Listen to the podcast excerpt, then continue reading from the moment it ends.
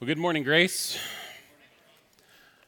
One of the most foolish things that we can ever do is to attempt to deceive ourselves and to believe that we could somehow hide from God, to hide our thoughts, our words, our actions, our hearts. No matter how carefully we craft and project a particular image of ourselves to other people, God knows our hearts. No matter how much effort we put into concealing them, Hebrews 4:13 reminds us that no creature is hidden from his sight, but all are naked and exposed to the eyes of him to whom we must give account. That's what our passage in Luke 16 is about this morning. Go ahead and turn there if you have your Bibles. It's a passage about the contrast between the failed project of self justification and the better way of life that is offered to us in God's kingdom. Life in God's kingdom comes with the promise that not only do we not have to fear God's knowledge of our hearts, but we might even have the ability to welcome it. So we pick up our passage this morning in verse uh, 14 of Luke 16. And as we do, we learn that the Pharisees overheard at least some of what Jesus was saying in the passage that Fred preached last week. Now, in particular, uh, their attention is drawn to his comments about love of money and devotion to money. Excuse me. And Luke tells us that they ridiculed him because they themselves were lovers of money. So we're going to see this morning that Jesus responds with a warning, that's verse 15, an invitation in verse 16, an answer to an objection in verse 17, and an extension of his claim in verse 18. Let's sit at his feet and receive his word. I'll begin reading in verse 14. The Pharisees, who were lovers of money, heard all these things, and they ridiculed him. And he said to them, You are those who justify yourselves before men, but God knows your hearts. For what is exalted among men is an abomination in the sight of God. The law and the prophets were until John. Since then, the good news of the kingdom is preached, and everyone forces his way into it, or everyone is forcefully urged into it. But it is easier for heaven and earth to pass away than for one dot of the law to become void. Everyone who divorces his wife and marries another commits adultery and he who marries a woman divorced from her husband commits adultery. Let's pray. Father, this is, on the one hand, a tiny little passage. On the other hand, there's a lot of meat on the bone. We ask that by your mercy and by your Spirit, you would make us ready receivers of your word this morning. Help us to sit at the feet of Jesus and receive with enthusiasm the words of life. We ask these things in his name. Amen. So, uh, in verse 15, Jesus tells the Pharisees that they justify themselves before men, but God sees their hearts. This is a warning, to be sure, and a sober warning at that. But the fact that Jesus is pronouncing a warning to them means there's still time to heed it. Isn't it amazing that at this late hour, Jesus is still warning the Pharisees? In the next verse, this warning is going to turn to an invitation to a better way. We have to ask, though, what does it mean to justify oneself before men? I think at a minimum, it involves the attempt to keep up outer appearances by means of seemingly favorable comparative righteousness towards others, right? People we, we feel that we might favorably compare to. Uh, for example, in Luke 11:39, Jesus said of the Pharisees, "You cleanse the outside of the cup and of the dish, but inside you are full of greed and wickedness." So there's a there's an emphasis on outer appearance. And in a few weeks from now, uh, in Luke 18, you'll hear Jesus uh, give the parable to some who trust in themselves in a way that portrays the Pharisees' uh, prayer as exalting himself in comparison, so comparative righteousness standards, to others that he is glad he is not like. Among the people he will say he's glad he is not like uh, will include adulterers and tax collectors, others as well. Those two speak to sex and money, which are some of the things in Jesus' crosshairs this morning, so that'll be interesting. But in any case, self justification foolishly results in feeling good about myself based on what I allow others to see, while at the same time anesthetizing myself to what God actually sees. It's so dangerous, isn't it? Because it makes room for hypocrisy, for secretly indulging in what we really love but wish to keep out of view. Now, the Pharisees' path of self justification was oriented to the observance of the law. And they had elaborated this into an abundance of man made stipulations uh, with, a, with a view, in their case, to, to the public display of their virtue and righteousness so as to be seen and admired by others. Jesus talks about this in Matthew 23. The motivation for that kind of behavior is clearly driven by a desire to earn praise for themselves rather than being motivated by love of God and neighbor. It is a self deceptive practice. They've come to the point where they've convinced themselves that what they're about is the law of God, when in fact, Jesus says they're all about self promotion and accumulation. Now, there's another danger with self justification, and it's this it's easier to see in others than it is in ourselves. So we hear it described in the Pharisees and we go, ah, self justifiers. The reason the passage is here for us this morning is that Luke would warn us as well, wouldn't he? Our temptations to self justify before men may look different than theirs. Maybe you're not uh, meticulous about Sabbath keeping, for example. But fallen humans are all tempted to prop ourselves up by means of comparative righteousness. And of course, we're very selective in our comparisons, aren't we? We compare ourselves to those whom we think we will compare favorably.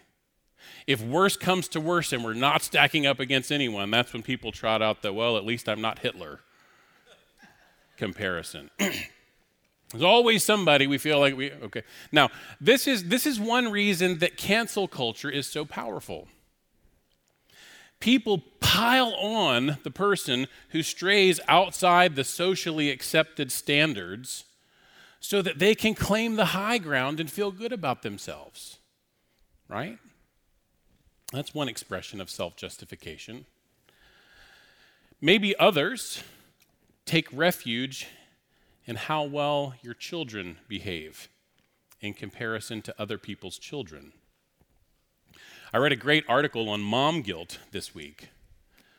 This, uh, this self justification mu- muscle is so tricky because she can feel, mom can feel, so accomplished in one moment and deeply burdened by a sense of comparative failure in the next.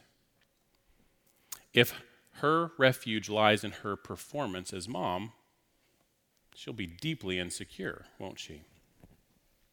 She may, she may see her kids' actions directly in relation to how they either enhance or diminish her status in the eyes of others. It's a dangerous trap. If that's not you, maybe your refuge sounds like, well, at least I haven't missed a day of the Bible reading plan in 2023. Maybe you're tempted to take assurances from the fact that your financial savvy has better secured your nest egg against the threats of inflation than some of your neighbors and friends. The point is, this trap of comparative righteousness has an allure for all of us, doesn't it? but it fails every time. And Jesus tells us why. Because God sees the heart. And God is not impressed by our manufactured trophies of comparative righteousness. He says at the end of verse 15, What is exalted among men is an abomination in the sight of God. So self justification is a false covering every bit the way that Adam and Eve's stitched together fig leaf garments were inadequate self coverings after their sin. And yet, we're tempted to pursue this project, aren't we?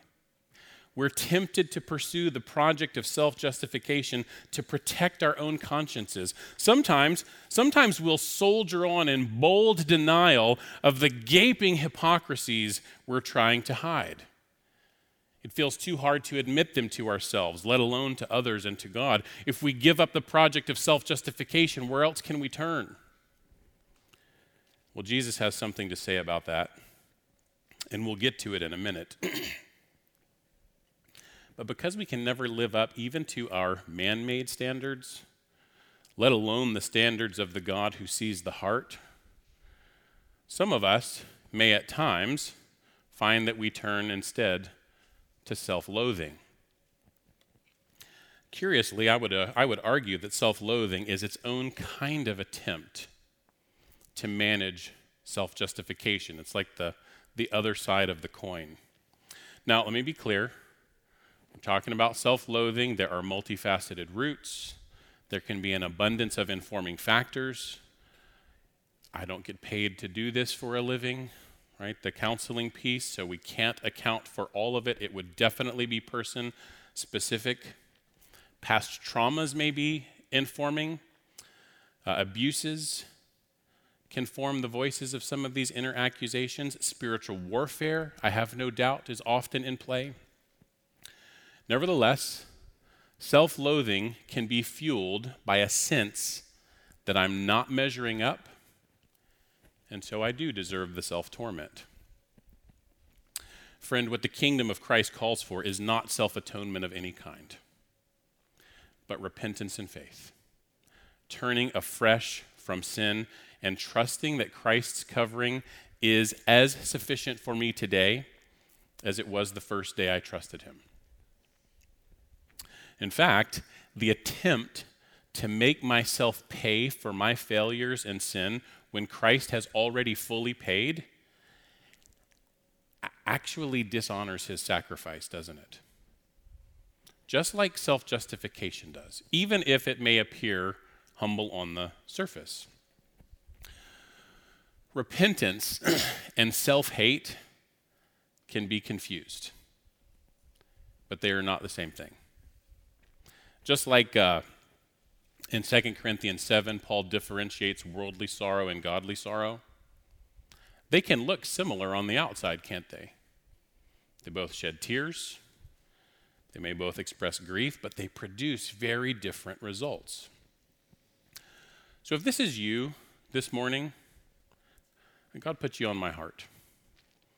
And I want to share a word of encouragement that I, that I think the Lord has for you this morning. This is from uh, Todd Stryd. He's a faculty member at CCEF. He wrote an article entitled Self Hatred and the Loving Voice of God. Here's what he says The voice of God says, I am greater than your heart. The voice of God tells us that he gets the final say. He quotes 1 John 3:20, "When your heart condemns you, God is greater than your heart." In other words, God gets to decide how he feels about you. Whether you are wanted, the names he calls you by, whether you can or should be touched in your inclusion in his family, you do not get to decide. Neither do your parents, or your culture, or the media. Your emotions might not agree, but your emotions don't get to decide. Only God gets to decide. Amen? That is good news for strugglers. And there are, again, there are many factors at work. If you need help, we would like to offer it.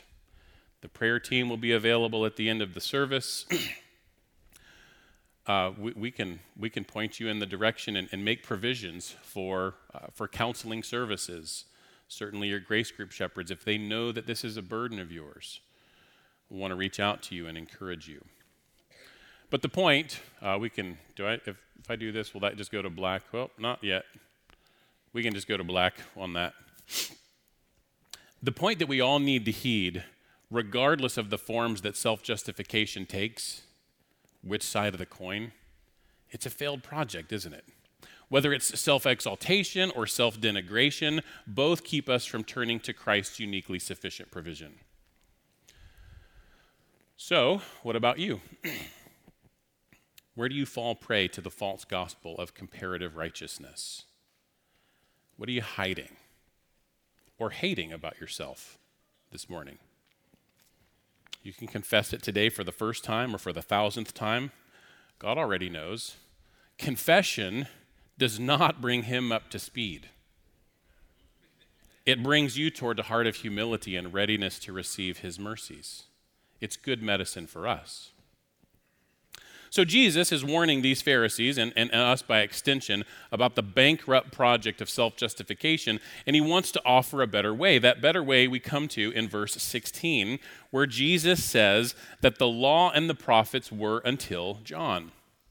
What's he doing there? He's dividing redemptive history into eras of promise and fulfillment, with John the Baptist as the hinge character between the two. Now, I, we can't say everything about this this morning. Uh, plenty of ink has been spilt, let's say. But I think the key point is this the law and the prophets were ultimately designed to point beyond themselves, which is why Jesus, after his resurrection on the road to, to Emmaus, tells the disciples in Luke 24 44, These are my words that I spoke to you while I was with you, that everything written about me and the law of Moses and prophets and the Psalms must be fulfilled. See, the issue that we face in regard to the law is not a problem in the law itself. It doesn't have a defect, it isn't deficient. The problem is rather in the sinner trying to respond to the law. A few verses very quickly. Romans 7:12 tells us the law is holy, righteous and good. Romans 8, 3 and 4 tells us that God sends his son in our place because the law was weakened by what the flesh could not do, right? The problem's not with the law, the problem is with the sinner. Or Galatians 3:24 tells us the law was our guardian until Christ came in order that we may be justified by faith. The law, here's the other image. Randy used this illustration a few weeks ago. The law, in some respects, is to sin what the MRI machine is to the detection of cancer. You see what's going on there? Uh, think about the MRI machine and cancer for a moment first. The MRI machine plays an indispensable role in the detection of cancer, right? Without, without, without awareness that we have the condition, we won't seek treatment for it. So it is absolutely necessary. But the person who learns from the MRI machine that he or she has cancer does not then turn to the MRI machine to treat the cancer. Right? That needs to be handled by a physician. Uh, similarly, the law's function towards the detection of sin cancer works in a in kind of a similar fashion, doesn't it? The law performs an indispensable function in making us aware I can't keep this. I can't do this. Right? It's not a defect in the law, it's a defect in me. Self justification would learn that lesson and then keep trying to go back to self management in order to. You with me? When the point is that if we learn the lesson that the law has for us, we should turn to the great physician instead. So, the good news of the kingdom is that Jesus, our great physician, has paid it all. He obeyed perfectly so that we can hide in him from the sting of sin rather than trying to hide from him in our sin. Uh, Galatians 4 4 to 5, for you note takers, is a beautiful passage in that regard. But the application of his redeeming righteousness uh, to us, which welcomes us into his kingdom, is then anchored and secured by his sacrificial exchange on the cross. So the good news is that by his life and death, our sufficiency is secure in Christ. not ourselves, but in Christ. And as the passage on the back of the sanctuary reminds us every time we come in and head out of here, Hebrews 13 8, Jesus is the same yesterday, today, and forever. You know, God looked on his heart too, and he never once found it to be divided. Jesus was the same in private, where only God sees, as he was in public, where everyone else sees. And though he was found to be perfectly righteous, he allowed himself to be uncovered, ridiculed, mocked, and crucified as though he himself did not measure up. And he did that so that you and I, the ones who in actual fact do not measure up, could be covered, accepted, welcomed, and secured. So, because of that sacrifice, Jesus is here urging the Pharisees to forsake self justification and enter the kingdom by embracing their sufficiency in Him. I take the second half of verse 16 uh, to, to be, at least in my translation, more likely translated by the, by the footnote. Everyone is forcefully urged into it. Jesus is urging them to enter His kingdom. It doesn't look like in, in context everyone there is actually doing that but they are being urged to do it. That's not my main point. Here's the more important consideration for now Have you done that? It's the most important thing you'll ever do. Enter his kingdom. You can do that today. You can trust him right now. We would love to pray with you after the service if that's something God is prompting you, calling you, urging you, exhorting you to do. It can be scary, right? because you have to lose your life to gain it. You have to give up the program of self management and self justification. But it's also profoundly more secure. You just lay down the pretense of your own inadequate righteousness, and you run into the safest arms in all the universe. When you begin to enjoy that kind of security, you are freed to ask the Lord to show you more and more of what he would have you turn from so that you can reflect yet more beauty of Christ's character. This kind of person welcomes the gaze and the knowledge of God. Consider these words from David at the end of Psalm 139. He says, Search me, O God, and know my heart. He's not hiding, he's opening. Try me and know my thoughts, and see if there be any grievous way in me, and lead me in the way everlasting.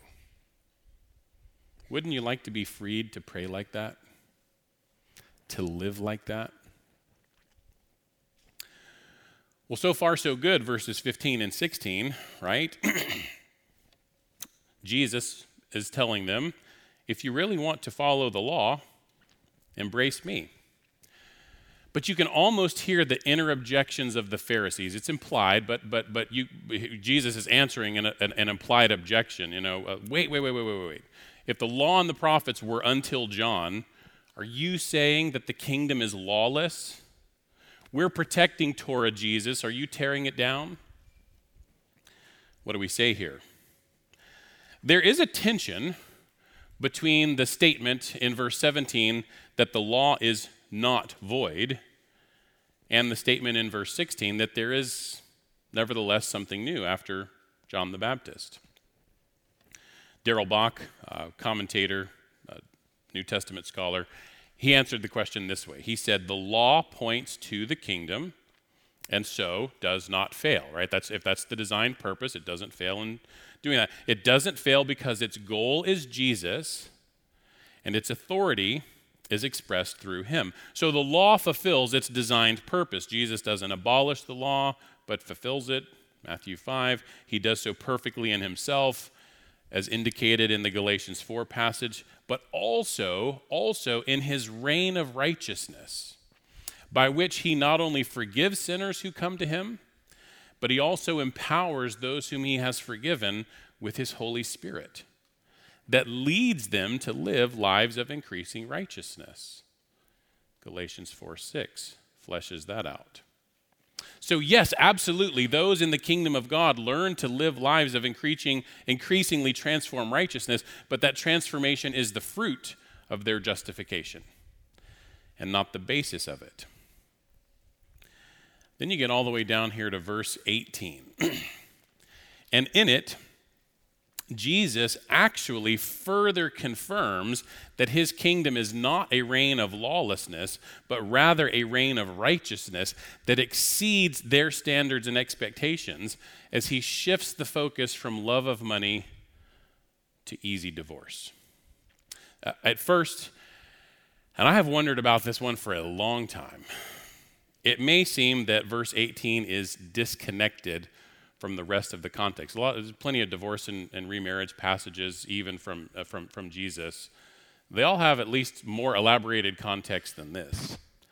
And so I've wondered, how does it fit? And, but, but, but divorce, like love of money, is another issue that exposes the Pharisees' hearts. Okay? So their, their, issue, their issue at bottom is a misdirected heart. Some of them, at least some of them, were self justifying lovers of money and also self justifying consumers of sex through what amounts to essentially no fault divorce aspirations.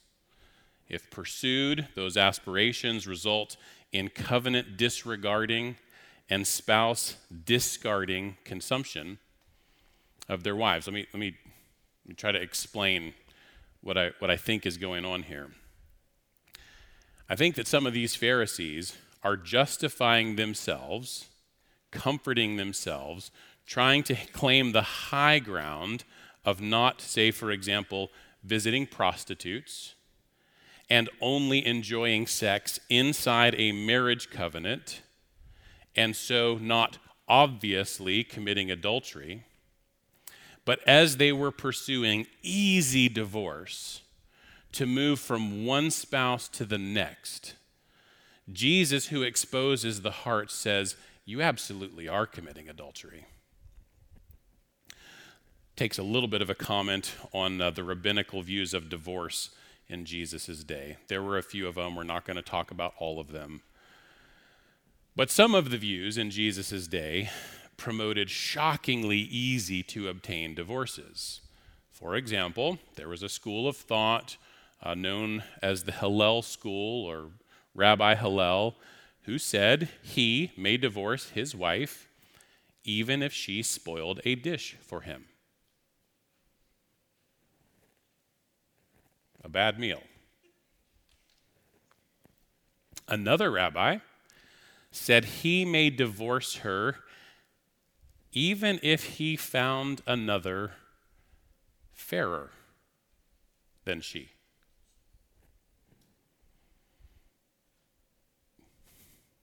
Trade in the old model for the.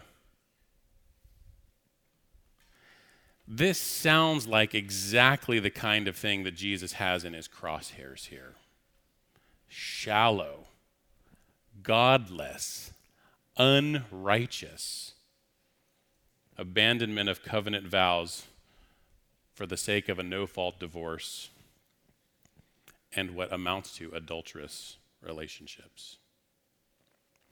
When, verse, when the second half of verse 18 goes on to say that he who marries a woman divorced from her husband commits adultery, I think, he's, I think he probably has in mind an, a, a condemnation of Herod.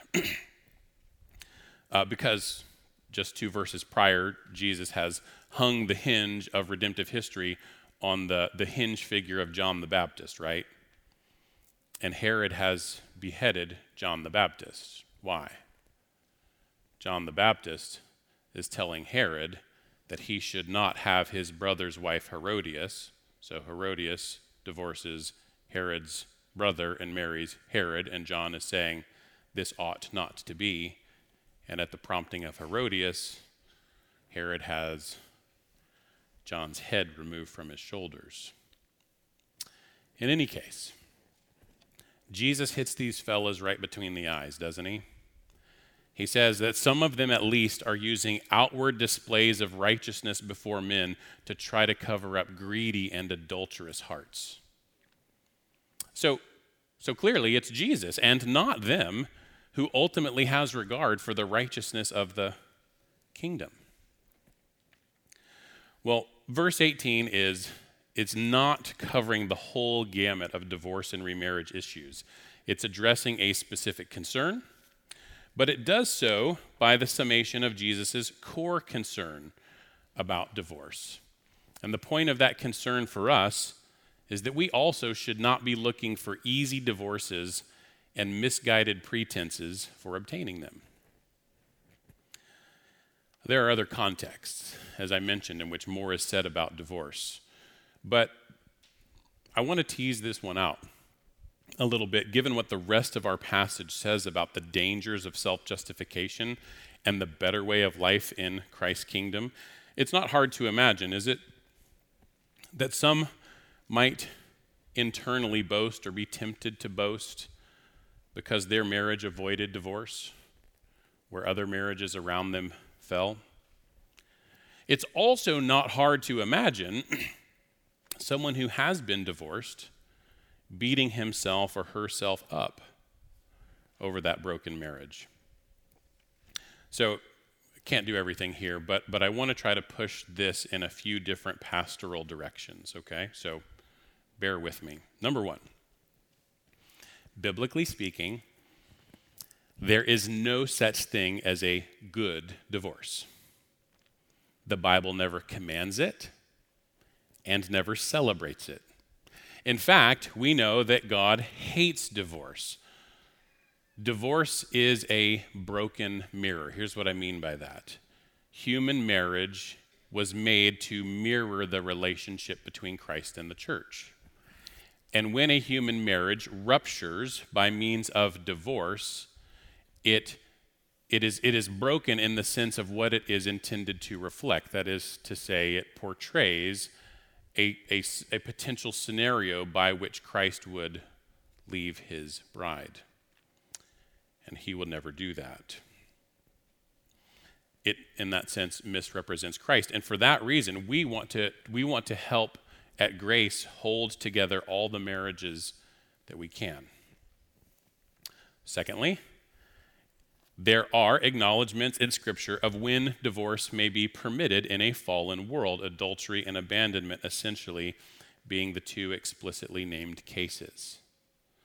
Would take another occasion to work all that out, but that is there. Thirdly, if you are if you are in a marriage relationship and suffering abuse or intimidation in your marriage, that is, in a word, unacceptable. We want you to become safe immediately and notify your elders. You can do that before you leave today. We are standing by. Abuse is not headship. Sadly, some abusers say that it is. So let me be very clear it is not. Can any of us imagine Jesus treating his bride in such a manner? Number four, the permissions or the exceptions in a fallen world, let, us be clear what they are not. They are not equated to falling out of love or a marriage that, that has lost its spark. It is not as I have sometimes very sadly heard, it's not, I found a soulmate. That soulmate is not my spouse. Surely God wants me to be happy. In 1 Corinthians 7, Paul te- one of the other passages, Paul tells people there who are married to unbelievers who do not feel like soulmates to stay in the marriage if their spouse will stay and is not endangering them. And if that sort of person should not seek a divorce, then again, not many of us should. Given all that marriage means, God does not mean for marriage to be easily dissolved. In that same context, 1 Corinthians 7, Paul understands that even the best marriages come with worldly trouble, troubles. 1 Corinthians 7:28. And by and large those troubles are not grounds for divorce. Instead, They are the sorts of things that we vowed to persevere through when we entered our unions for better or worse. Number five, what if you are presently contemplating marriage, like, like you're you know, going to join us for the engaged couples class, or you know, I teach a class on uh, these types of themes at Biola. Uh, in most cases, uh, couples who, who, who, involve themselves in, in those kinds of uh, classes and trainings are, are, not yet married. Though I do want to reiterate if, if, uh, if you are recently married or just seriously dating, like should we get engaged, um, we'd love to have you join us for the engaged couples class. here at, Grace as well. But in any case, it, it's often it's often true that those in who, who go, go to those kinds of settings, that participate in those kinds of classes, it's often the case that many of them are still quite starry-eyed about marriage, and that's understandable, right? It should be. And of course, when marriage approximates its design, it is a delightful blessing. But because we are sinners, marriage is also full of hard you know, on the day that you say for better or worse, that's relatively easy to do because it's abstract. On that day, you're pledging a vow to pay a cost. You have no idea what the cost will be. Of course, say it a thousand times. Friend, if you're contemplating marrying well, you must give attention to marrying someone with whom you can do the for worst part of the vow. The part of the vow that nobody puts on their engagement you know, announcement, their engagement photos. but you cannot afford to bypass it. Because what is easy to ignore during infatuation will not always be easy to ignore.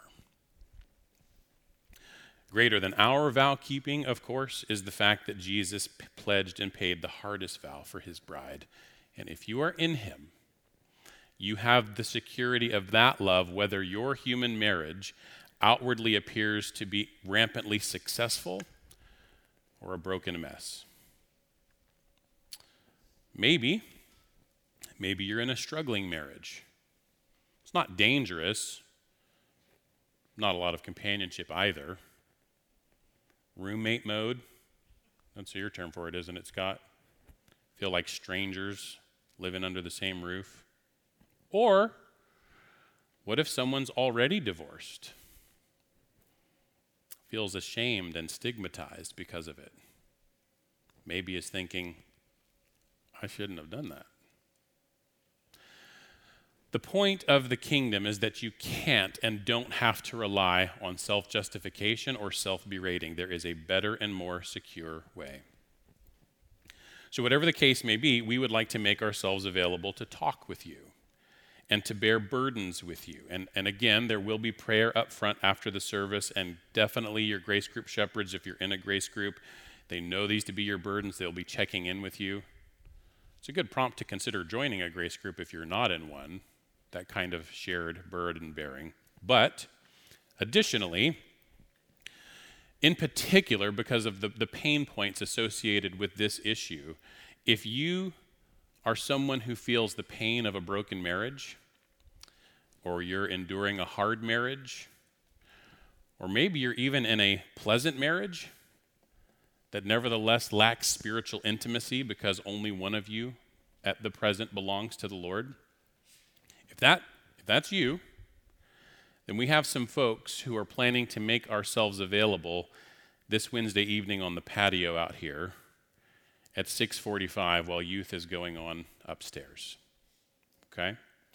We'll be there for a couple of hours for or as long as it would be valuable to you. I'd say bring a jacket. It might be chilly.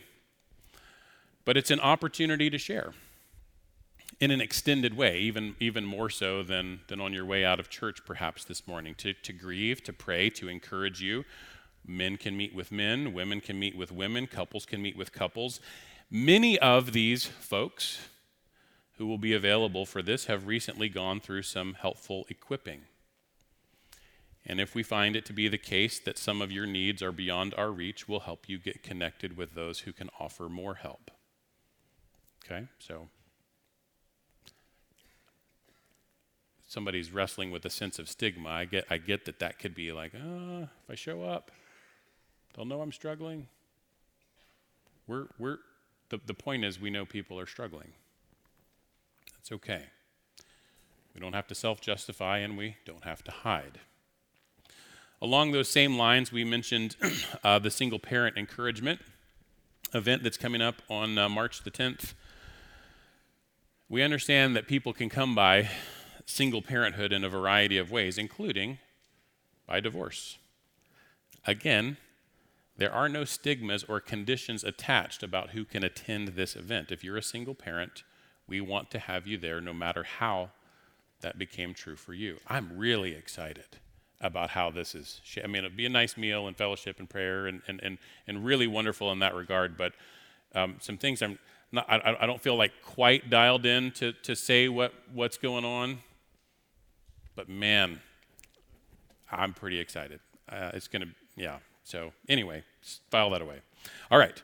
Uh, okay, so to return to the central point the way of Christ's kingdom is the way of wisdom and security. In its grip, you can welcome God's gaze for the two following reasons. One, you can welcome his gaze because he sees you in Christ.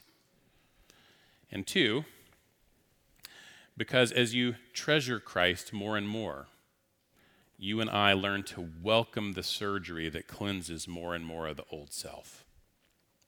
So heed the warning, friend. Embrace his urgent invitation. There is no better place to be.